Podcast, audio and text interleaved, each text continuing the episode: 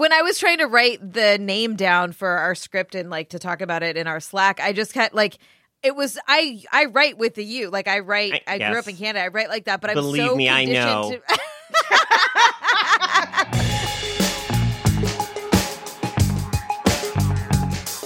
Welcome to Feminist Frequency Radio. This is episode 61. I'm Anita Sarkeesian, and I'm joined, as always, by my fellow bedchamber maids, Carolyn Pettit Hello. and Ebony Adams. What's up? This is the show that asks you to be critical of the media you love. Or alternatively, we're the feminist killjoys coming for your media, depending on your perspective. Today we're going to be talking about The Favorite. And after that, we'll finish the show by each sharing a little something in What's Your Freak Out. Now on with the show. Y'all, I had the most salty ass bacon this morning, and I feel like I can't talk. Like, is, did your tongue still feel like all Yes. salty and stuff? It's Ugh. not pleasant, man. No. Over salting is a just don't do it. Yeah. It like you make meat for a living. Don't you know how to fucking salt that shit? Where did you get this salt? A lick? package of bacon from my local market. Yeah, not really what I'm asking. I mean, it's from an organic market that I mean, it wasn't butcher bacon, but it was from like an organic distributor that does like sugar-free paleo bacon stuff. Whatever. I think it was just a bad batch, and I'm very disappointed. And then I was eating it cold, which makes it even more salty. Y'all who know food know what I'm talking about here. it was just All of your decisions today have been poor ones. I worked out this morning, so give Okay, me that's that at least. That's yeah, good. Yeah, Mhm. yeah. All right. Uh, Ebony also had a delightfully terrible breakfast as well. I'm listen. I, I made this decision, so I'm sticking by it. You know, whatever. It's just some fucked up oatmeal. Oatmeal can be so good. I do love oatmeal, but I I didn't hook it up right. I this think we all need to be more like Carolyn and have a lot more cereal in our lives. Yeah. It's just so simple. You know, you pour it into the It's bowl, you pour the milk. It's it's hard to screw up, you know? It's hard to screw it up. I think I nailed it this morning. everyone kinda be more like getting- Carolyn. Yeah, we all need to be more like Carolyn, really. Sure Apparently, our do. listeners want you on our Star Trek podcast as well. They just don't want no Carolyn, basically. It was it was so sweet too because it was like, hey, so I guess this is what a podcast is like when Carolyn's not on, and it was, it was the sweetest kind of shade, you know. And it was like, yeah, we get it, okay, we get it. Carolyn is the one who keeps us on the rails. I mean, I thought it also could have been interpreted as, oh, they're because it was like, oh, yeah, I like, I like that it gives me insight into what feminist frequency Yeah, is no, like. that's when not what that was. so it sort of sounds like it sort of sounds like, I, you know, gosh, imagine FFR if only Carolyn wasn't on it, it would be like this. Yeah, But- yeah, It it, was was to me it read for very much like a Southern woman's "bless your heart." Right. You know, like, oh, this is what it would be like without Carolyn. Bless your hearts. so that said, let's get Yeah. all of the Carolyn Yeah. through our weekly entertainment news. Carol, you better have something good for us because I already have a handful of shitty things we could talk about. Uh, okay, well, I did remember that last week we had that, we came to that decision of like, you know, maybe two bad things, one good thing. So I have, you know, we'll we'll see how it goes. We'll yeah, see let's it do the goes. shit sandwich. It's great, except in reverse. Well, no, I want to save the good for the last. Oh, so it's like an open Yeah. face sandwich. Yeah, okay, sure. except upside down. Yeah. Um, okay. So first of all, we can all continue having our favorite pop culture conversation of the past several years, as it has been announced that Jason Reitman, the son of Ghostbusters director Ivan Reitman, is going to be directing a new Ghostbusters movie set in the original universe. Uh, details about the film are scant at this point. Uh, presumably, um, original cast members like Bill Murray, Dan Aykroyd, and Ernie Hudson may make uh, cameos or be supporting characters. My guess is that it, it will see a sort of passing of the torch to like a new generation of Ghostbusters. But will those Ghost- Ghostbusters be all dudes? Will there be the one token, you know, Smurfette woman among them? Will it be some kind of, you know, uh, ensemble with women and men? You know, who, who knows? On a scale from one to ten, how excited are you for this? Cute. For the- Fuck this. I can tell you, I guarantee you, the the crop of Ghostbusters we're gonna get in this, you know, like Rip Van Winkle bullshit. There's gonna be a um, black man in it to give kind of like, you know, to be the comic relief in it.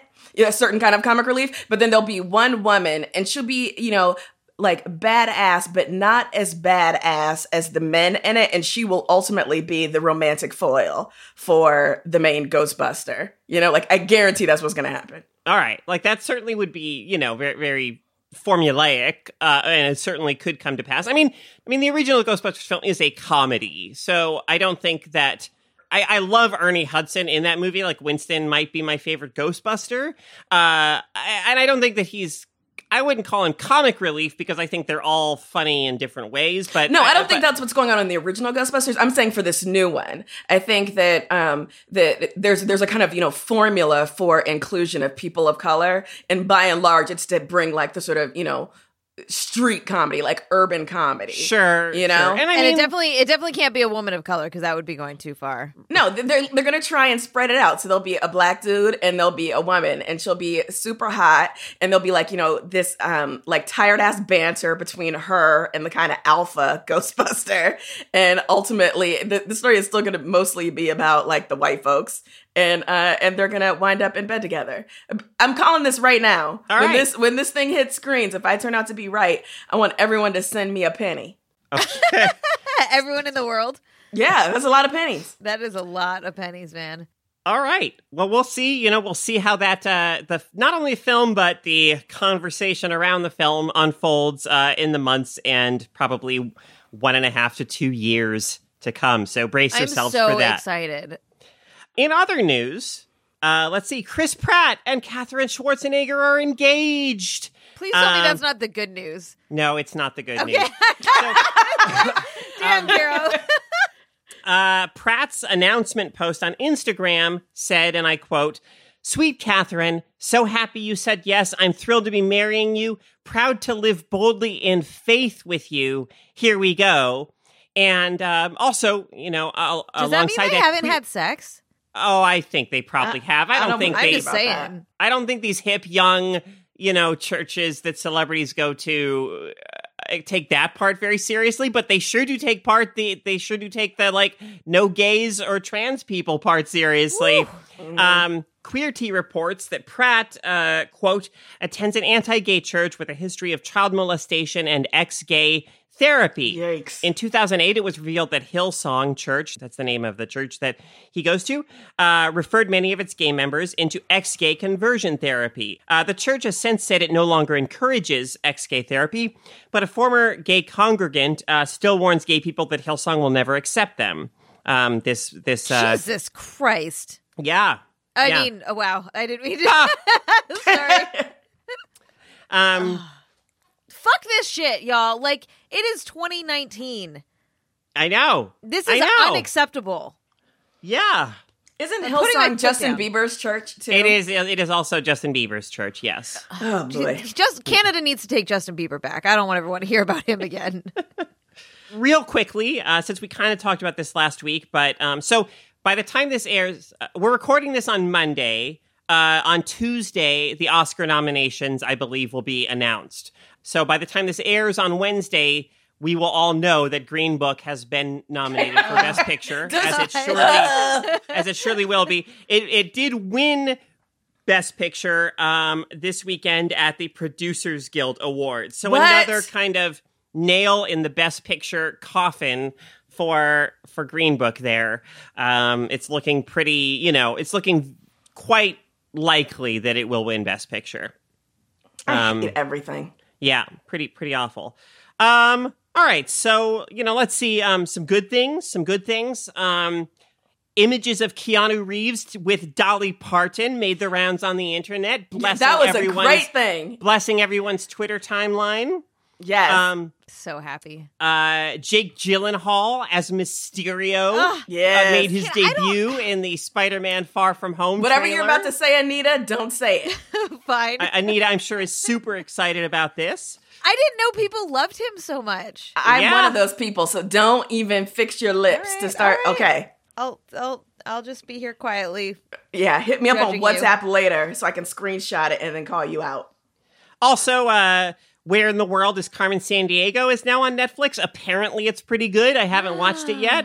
Oh my Um, god, really? Yeah. That's why people are talking about it. Yeah. because it's out. Those are those are all good things. So I guess I shouldn't bring up my one bad news thing this week. I'll just keep that to myself. We got time. We got time to Do we have time for whatever's inevitably going to be a shit garnish to our open face pop culture sandwich? Do you have another good thing for us? No, I'm I'm out of good things.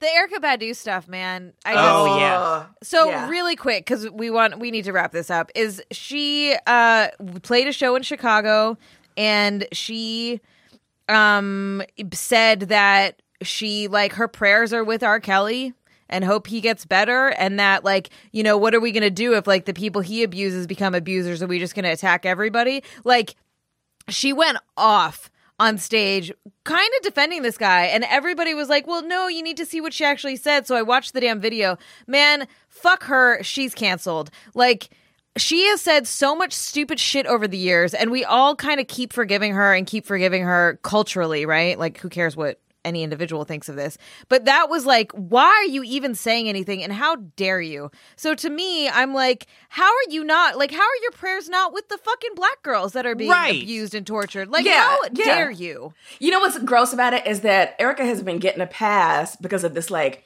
Earthchild bullshit. This like, Mm-hmm. you know, iconoclast, eccentric, whatever. But she's been saying mad problematic stuff for years. Yes. Like she should have been gathered up. And to be honest, many folks, especially black women, have been gathering her up because she has consistently come out with these lukewarm ass takes about how, you know, um, like girls need to, you know, girls and young women, they aren't responsible for predation, but really maybe they should pay attention to how they present themselves and how it's natural for men and boys to be sexually attracted to them. This is human nature, whatever. And it's like, this could not be a more unformed bullshit ask worldview. So, yep, it's it's time to call Tyrone and tell me to pick you up, Erykah, because we need you to leave the party.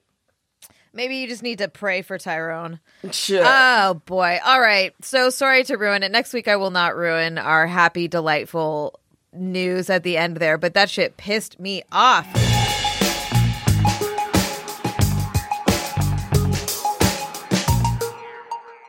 Hey y'all, did you know that we can keep bringing Feminist Frequency Radio to the airwaves because of you?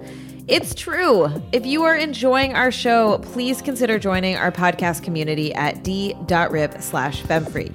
It's where you'll get access to some fun perks and bonus episodes, and really, at the end of the day, you're going to help us keep bringing feminist media criticism to the airwaves. So please head on over to d.rip slash femfreak. All right, moving on to our main segment for today. The favorite with a U, I might add, because I was so frustrated when I went to the movie theater yesterday. I went to this theater, you know, the California here in Berkeley, got a beautiful marquee, and seeing that U in the middle of that word, I was like, "Ugh, no, oh, we don't they." spell it that way here. when I was trying to write the name down for our script and like to talk about it in our Slack, I just had like it was I I write with the U, like I write. I, I- grew up in Canada. I write like that, but I'm Believe so me, I know. To- I'm so conditioned to like not do it that I was like, wait, is it? Isn't it? I don't know. My head exploded. Anyways, uh, the favorite stars the incredible Olivia Colman, Emma Stone, and Rachel Weisz in 18th century England. While there's a war waging between England and France, another war is wa- waging inside of the royal house when Lady Sarah and her new servant Abigail use emotionally cruel and manipulative tactics against one another to win the primary affection of a very unhinged and physically unwell queen. Y'all, how I wrote this one. Just saying. And I It's did the war good. and the war in the house and the outside. I was very proud of myself last night. Uh, it's quite good. It's quite good. Thank you. We're gonna let you. do more of these, Anita. No. I just was like, I don't. I was like, I feel like this is in competition with Carolyn's wonderful No, it's intro a, shreds. we're we're all on the same team here. Anyways, I was Team proud of Carolyn. Team Carolyn is the best. Well, that is true. Uh, Anita and I saw this film together. Uh, with a friend, and it was delightful seeing a movie with her. Although, because you know, um, we sat in a row and we weren't sitting exactly next to each other, I wasn't able to look over and share key moments of this film, which I I really Uh-huh. really needed to be able to look someone in the face and be like, Uh-huh. "What the fuck?" I kept just looking over at our mutual friend and was like, "You're laughing, right?" Like, Yeah. so the theater we were in had like four other people in it, maybe, and and uh, the three of us that were there together were laughing our asses off, like audibly and loudly, and no one else was making a noise.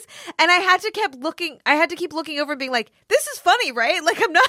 like, yeah I, well i think there's this you know this expectation among many people when they watch you know what they assume is going to be like period drama equals serious drama right. um or period piece rather equals serious drama um and you know elevated and, and this film like it it yes it is funny. You you are supposed to laugh out loud. That dance scene like there's no other way you can react to that than by losing your shit in the theater. I lost my mind. I wanted to roll down the aisles. At the time, at the point when the dance scene showed up, I was like, "Oh my god, this movie needs to be called like White People Are Weird." Like the weird shit that white people do, right? Like cuz at that point there'd been so many instances of like, "What the fuck is wrong with everybody?" I love that dance scene so much because so much because it reminded me of like those um like a 90s Madonna video. Um oh. you know that that kind of like Yeah.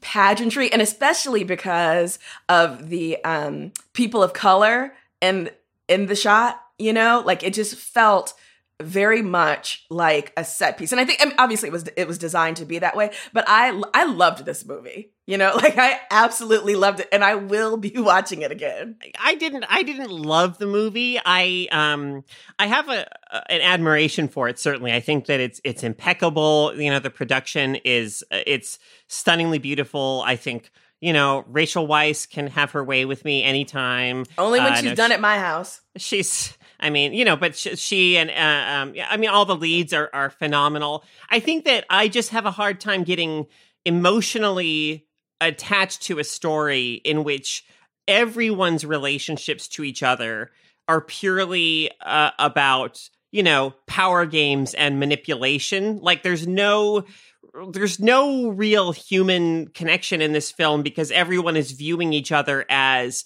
uh, as, as opportunities, as things to be stepped on to achieve a higher uh, level of standing. So it's all it's all these like cold, calculated machinations, and I think that the film.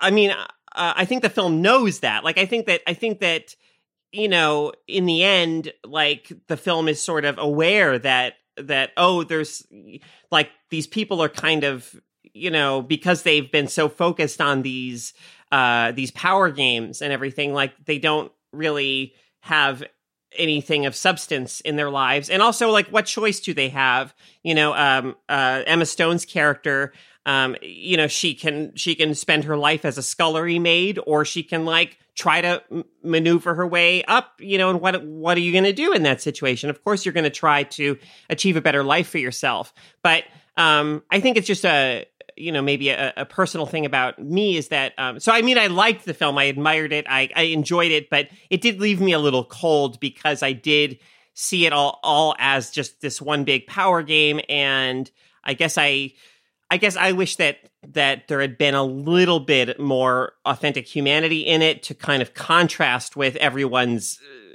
you know, uh, cold courtly machinations. I 100% agree with you, Carol. Like that's what that was exactly my reaction when I walked out of the theater.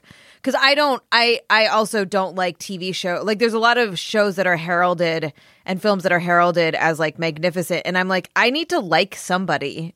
like I can't dislike everybody and still like the um the material, right? And so the tension with the favorite is that it is so well acted.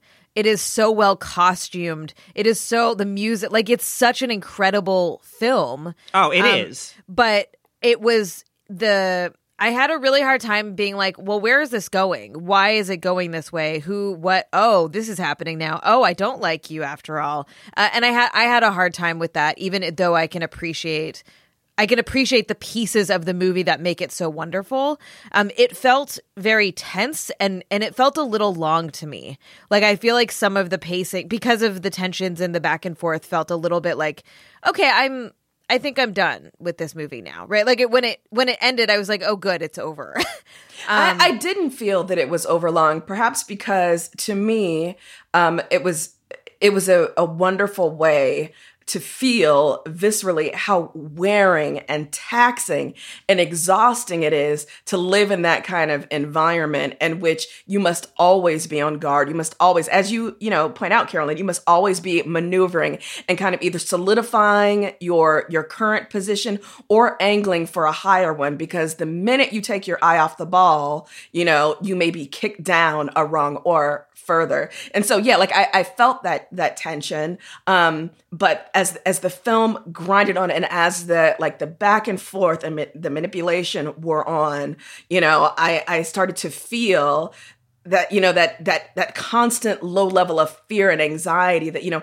how will you know um abigail be outmatched in this scene and then how will that then you know how will she then you know turn uh, the situation around to her advantage. But in terms of like likability, I'm I'm so in love with films in which the women are unlikable and, and all of the women are to some degree unlikable. And that that happen at every level right? So when um, abigail is first introduced and given a job in the kitchens and you know is bedding down in that oppressive small space with the other scullery maids there's that battle even at that level between her and one of the other kitchen staff right? Like for no reason at all this other woman has decided to torment you know this this new employee this new servant right because um, i think there's there's a hierarchy even there right exactly, and so that exactly. that maid is trying to assert that she is above uh, this new this new arrival by by by playing that kind of horrible trick on her.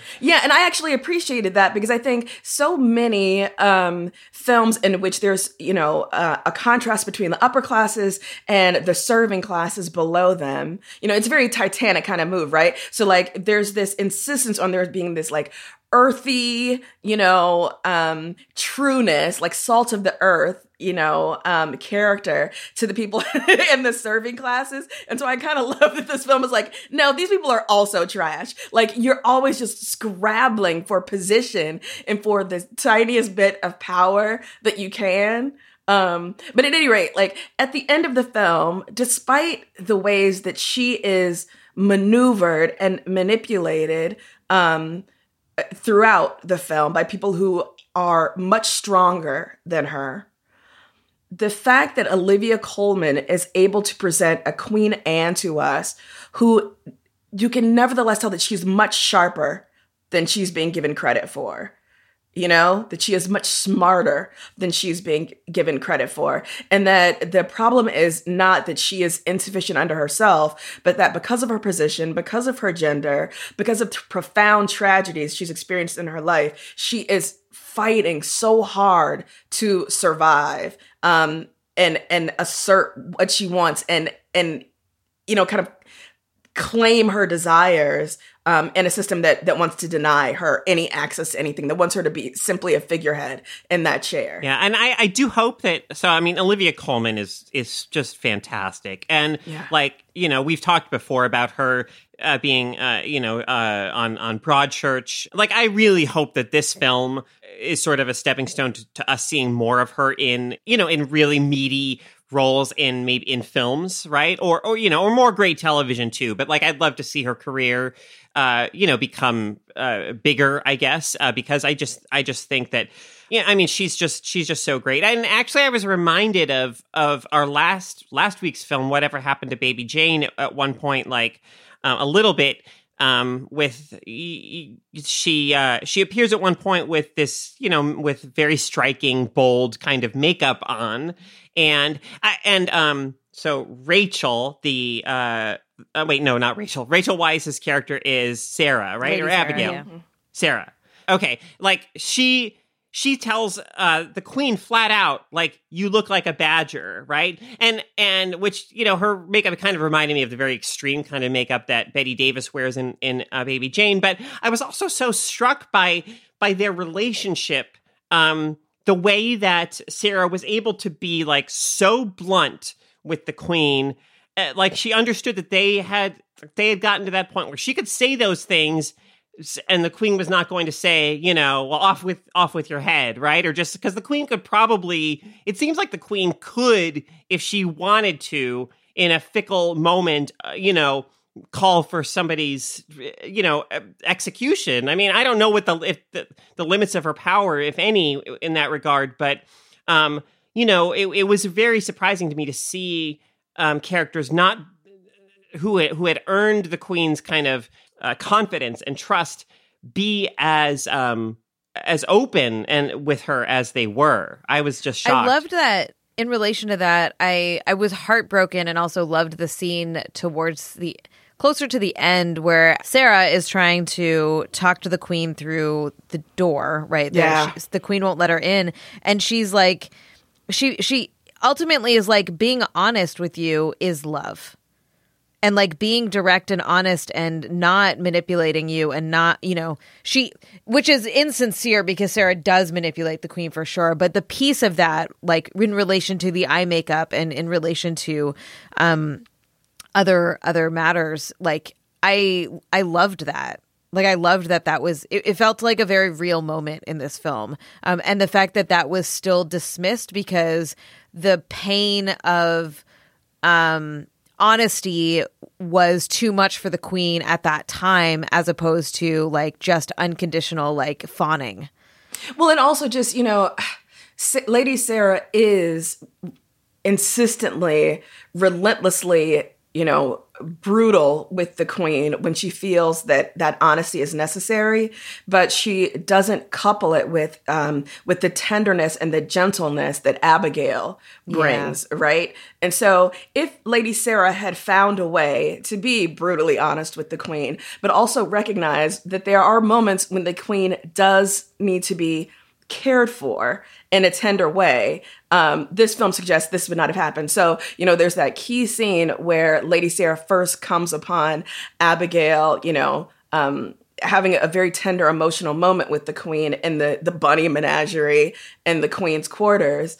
Um, and and she dismisses the importance of that because there's she's forgotten that it's not just you know kind of speaking truth to power that has gotten her position with the queen. She's made a very crucial tactical error there. Um and and she's she's completely unaware until it's too late how important that is.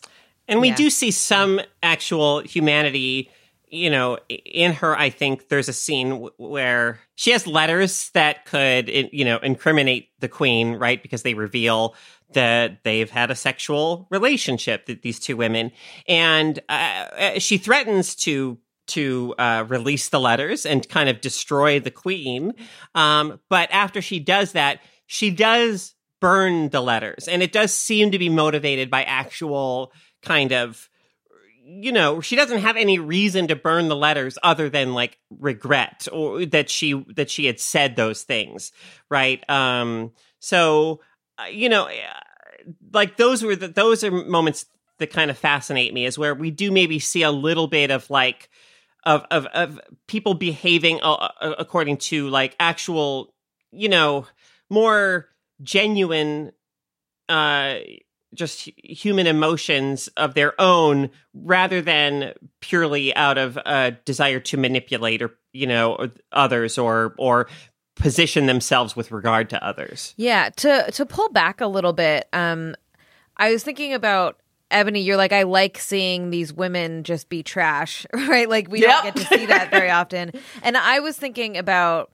how the, this movie is about these three women. Like the men are very secondary and very ultimately unimportant unless they're pawns in the manipulation uh, schemes for these women. And like there's something very nice about that for us because you don't like it's not often that you get these casts of women that are just it's all women unless it's like a movie that is created as like quote unquote a rom com or like something that is targeting women in this sort of like they're not usually these big award winning best picture nominee dramas, right? And so I really liked just watching these women be the main focus endlessly. Uh, in in totality.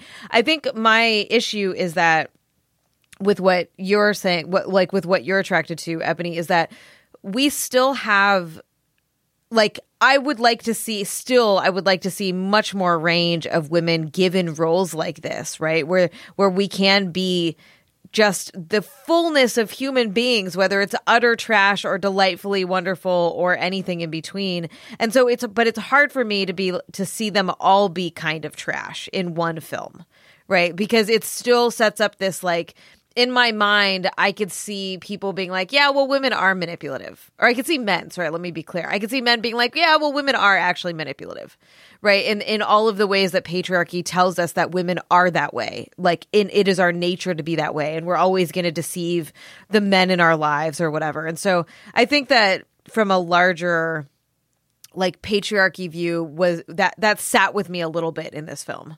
I, I, I totally get that. Um, I found what was interesting about the the presentation of women strategizing and women's power in this film is that it actually when you when you examine it it actually is quite different from the way that um that it traditionally has been represented. So um i i think there's a traditionally when we see women who have attained some level of power or access you know and proximity to power the assumption is that they've used um, their their status as sexual objects to achieve that position, right? And to maintain that position. And so it's very interesting that, you know, you can make the case that that's partially um, responsible for how Lady Sarah and Abigail um, achieve and maintain their closeness to the queen. But the fact that they are using that sexual power in service to another woman, I think is notable. But also the film does take pains to show us these conversations that Lady Sarah has with Godolphin or the leader of the, um, of the Whigs um, and Lady Abigail has with that her husband Masham, you know, where the conversations that they are having, whether it's you know uh, with other people or talking to themselves, are very high level and very complicated and show like a profound astuteness. Right? It's not just some sort of instinctive, you know, I want this because it will make me more powerful, um, and it will ensure that I never have to, you know, work as a um, a prostitute down on the docks. It's that I have an idea for the preservation of the empire, um, or for the preservation of England, or I have an idea about how you know this should be run, uh, and they're, they're actually quite intelligent. You know, so I, I get what you're saying, but I do think this this shows us like, yeah, these women are absolutely manipulative. Like that is their that is their watchword, their byword. But it is, you know, a, a more studied, a more complicated version of that than we had traditionally have been given also the men are manipulative too uh, mm-hmm. Which i think is another piece of it that that smooths it out a little bit i mean not to dismiss what i was saying but to to corroborate your point is like the men are also all manipulative in this space as well yeah and part. they're ultimately subject to um, the decisions of the women around them right like godolphin and marlborough you know, any of the men that we get in this, ultimately, if they want access to the queen, they have to go through these two women. And when it comes down to the decisions uh, about the affairs of state, they are subject to the dictates of the queen. So no matter how powerful they are, there is always a woman who can, you know, who sort of precedes them in power. Yeah. Can we talk about the courtship between uh, Abigail and the dude? Yeah, boy. So, uh. so there are two scenes that I fucking loved that I just wanted to point out. So, one, we didn't get a lot there. We don't know anything about him. He's he's purely just a a pawn in this story. But there's a scene where he's clearly attracted to Abigail. He goes into her room and she she's like, "Are you here to seduce seduce me or to rape right. me?" And he says, "I'm a gentleman." And she goes, "So rape." And she lays limp. And yeah. I was like, "Oh my god, that was fucking genius." Like that w- the whole way that that played out was so so pointed. Um which it also throws back to at the very beginning when uh, Abigail first shows up and she talks about how she got pushed out of um she got pushed out of the carriage by this guy who was like jerking off. yeah. Yeah. And and yeah. like the way it was as soon as that they showed that clip and the way she talked about it and framed it, I was like, "Oh, I know like I I know I know this movie kind of, right? Like I know where they're going. Like there's these really smart moments in here that are very they're not subtle at all, right? They're very bold, but they're also not the point. Um which I I think is really interesting and it really I like how smartly that was thrown in there as we're not going to sidestep over this shit.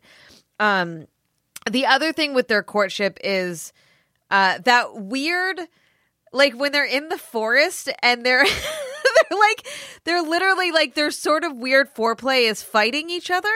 Like he is he is like attacking her and she's fighting him off and pulling him in and fighting him off. And it's so uncomfortable. And you're like does she want this or not want this? Like what is happening? And it reminds me of the dance. Like it's a much it was like supposed to be in contrast to like uh like uh, the the I don't know what I'm trying to say. Like the dance is this very formalized, everybody knows it, but it's a different kind of the same bullshit and like wacky and weird dance that you do as courtship. Yeah, and ultimately the push me pull you that she does with Masham, you know, doesn't um end with her sort of surrendering to him, right? And like, ah, okay, you finally bested me, you know, in this love challenge. Um, but we also, so- yeah, but we also don't know. So she like manipulated her way into marrying him when he explicitly said he did not want that. But then we don't ever see whether he is okay with it or not. You just see that one scene where she's jerking him off and talking about how she needs to keep the upper hand, and it's so. well, I mean, but then he is he is pushed aside as soon as her his utility to her um, is lessened, right? So we see that scene later once she has been um, made the queen's favorite, the the first lady of the bedchamber, um, and she's you know at that drunken party, and she's flirtatiously like rubbing up on this other dude in full view of Masham, who just has to sit there and take it. Yes. I, I loved this movie, y'all. I don't know if that's been made clear. I loved this movie. It immediately made me want to go home and watch Amadeus because, for one thing, I love myself some Baroque music, you know, and Baroque blending into classical uh, music. But I, I loved it. I loved, and, and people have talked about the look of this film and they've talked about the costuming and hair and makeup on this film the monochrome um, black and white garb that everyone was wearing was luscious. It was absolutely luscious. The the designs and the complexity and the very different ways people were dressed, even when the palette was simply black and white, I, I absolutely loved it. Yeah, it's it's a stunningly beautiful film, uh, visually. Like it's, I mean, the locations that they shot on, you know, um, are, are you know authentic uh, obviously palaces and things. And and you know what I especially loved about about the physicality of the film is how much how much um movement takes place through these kind of hidden tunnels in the palace it seems right? Like these kind of these be- secret passages behind just like wooden panels that don't really look like doors. I found that like really interesting just in terms of the design of the space i um but also it's like, like it was so jarring because it would be pitch black, Right. And so you think it's nighttime, and then you're like, no, this is just like a hidden alleyway.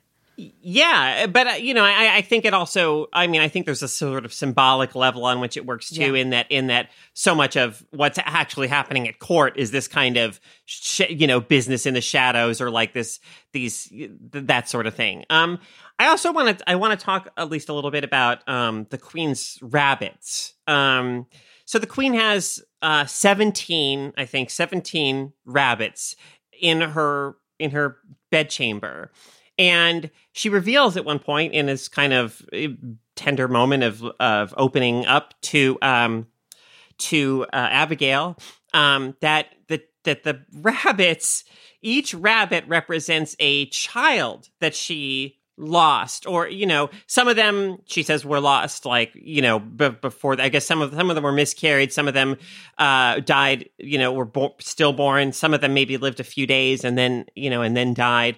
Um and so so then like in that room in the queen's room this sorrow this like these living um uh symbols really of of that grief are like are always always there and so so the final scene like the final shot um, really focuses on the rabbits a lot, right? And um, and I feel like um, I, so that that final shot really stuck with me it, because because um, uh, it's it's Abigail and the Queen, and you know Abigail is is kind of um, rubbing the queen, yeah, legs. stimulating stimulating the queen, right?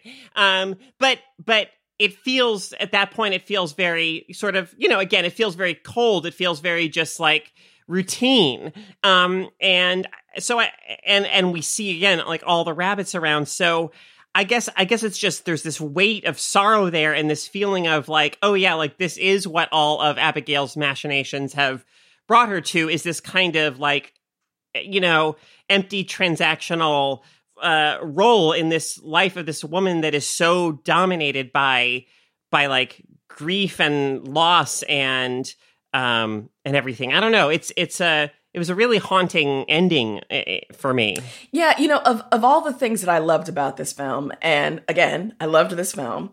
I I was that last shot stuck with me too, as we the camera um, looks up at Queen Anne as she is diddled by Abigail, and then the the mass of bunnies, you know, sort of fade into the shot. I didn't want that to be the last scene. And I'm still wrestling with why I didn't want that to be the last scene. Um, part of it is because I wasn't sure what the if I as much as I loved about it, I wasn't sure if I trusted what the film was doing with um, female sexuality in the film, and in particular, women loving women um, sexually, right?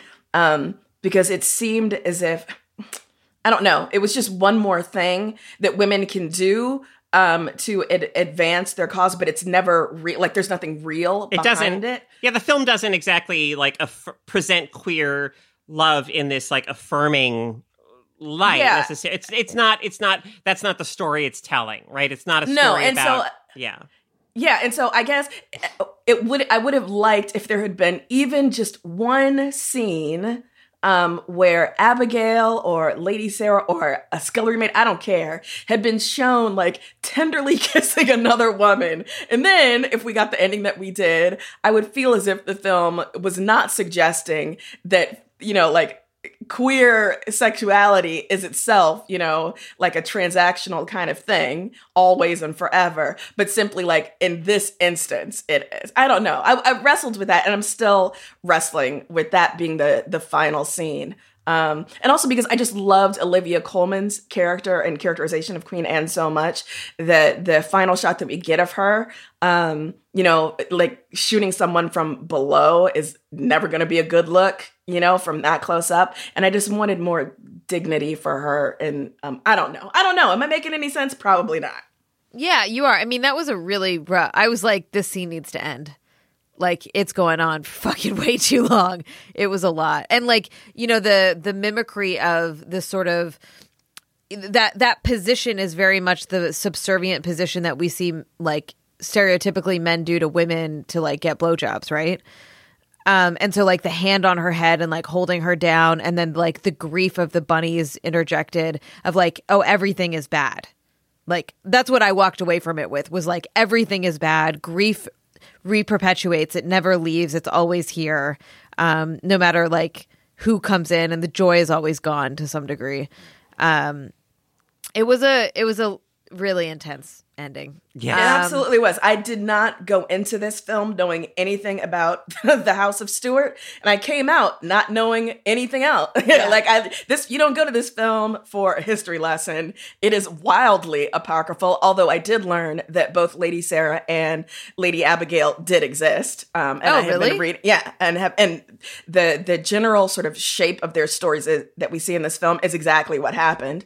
Um Fascinating. apparently yeah, apparently part of our, in fact, a large part of the understanding, our modern understanding of Queen Anne as this like sickly, easily led, um, you know, um, sort of grotesque, weak willed woman is largely to do with Lady Sarah's memoirs, in which she painted this very unflattering portrait of Queen Anne. And so our modern understanding, until quite recently, has been colored by this. And it that's people are saying, you know what, that's not actually accurate. You know, I mean, I have no love for uh, the British Empire, but uh, but Queen Anne did reign during a period of huge expansion for the British Empire. She, you know, presided over and ruled over um, in England, a, a United Kingdom, uh, what would become the United Kingdom in which tremendous p- political changes were occurring.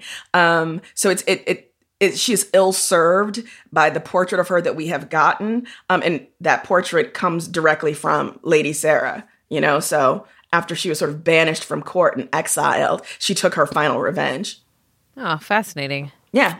I did not know. History. History. All right, y'all. Let's uh, move on to what's your freak out?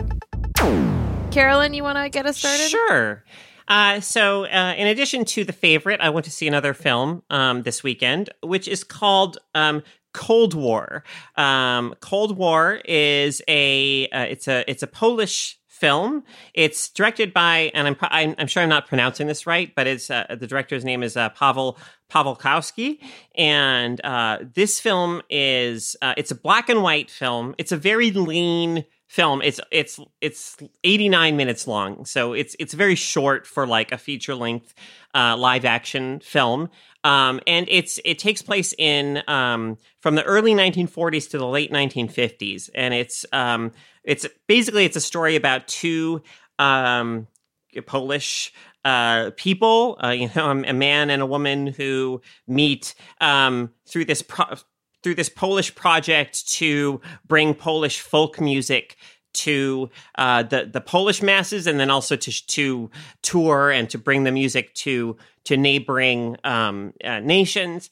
Um, but you know, they're they're also kind of oppressed in in Poland, and um, and so over the basically over the the the, the years and the the few decades that follow, um, these people, these two people, these lovers are you know, repeatedly kind of torn apart and thrust back together and torn apart and thrust back together. And the film, I mean, um, it, uh, you know, a lot of it takes place in like these 50s Parisian nightclubs. And, and I mean, it's just, they're just so beautiful. I mean, this, the aesthetic of this film, you know, you have, first of all, you have two leads, um, who look like, I mean, they have the kind of classic beauty of like classic um, you know, Hollywood movie stars. They're very, they're just very strikingly attractive on screen. And that, like, paired with the environments that they're often in, these beautiful, smoky, you know, neon lit kind of Parisian nightclubs.